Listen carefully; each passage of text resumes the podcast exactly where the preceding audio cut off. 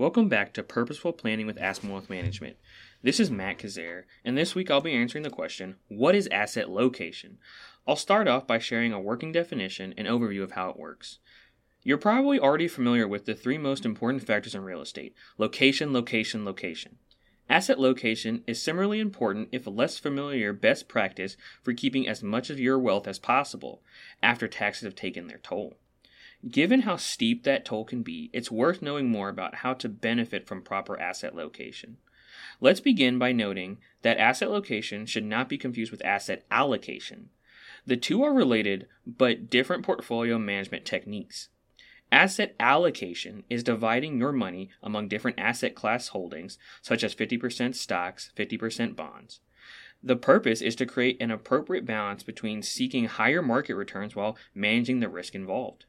Asset location, today's focus, is deciding where to hold your various assets among your taxable and tax sheltered accounts.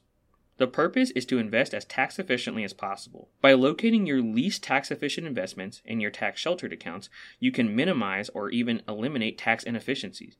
For example, typically, but not always, holdings such as fixed income and REIT funds are less tax efficient than stocks, and among stock asset classes, some are more or less tax efficient than others. Locating these and other asset classes according to their expected tax efficiencies makes intuitive sense, but it's not as easily implemented as you might think. First, there's only so much room in your tax sheltered accounts. After all, if there were unlimited opportunity to avoid paying taxes on your investments, you'd simply shelter them all and be done with it. In reality, challenging trade offs must be made to ensure you're making the best use of your tax sheltered space.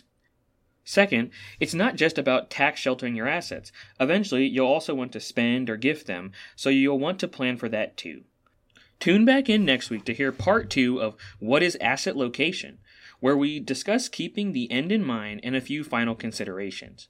Did you enjoy today's flash briefing? Please help us spread the word by leaving us a rating and review at Amazon.com. Just search for the Purposeful Planning skill on Amazon or in the Alexa app under Settings flash briefing.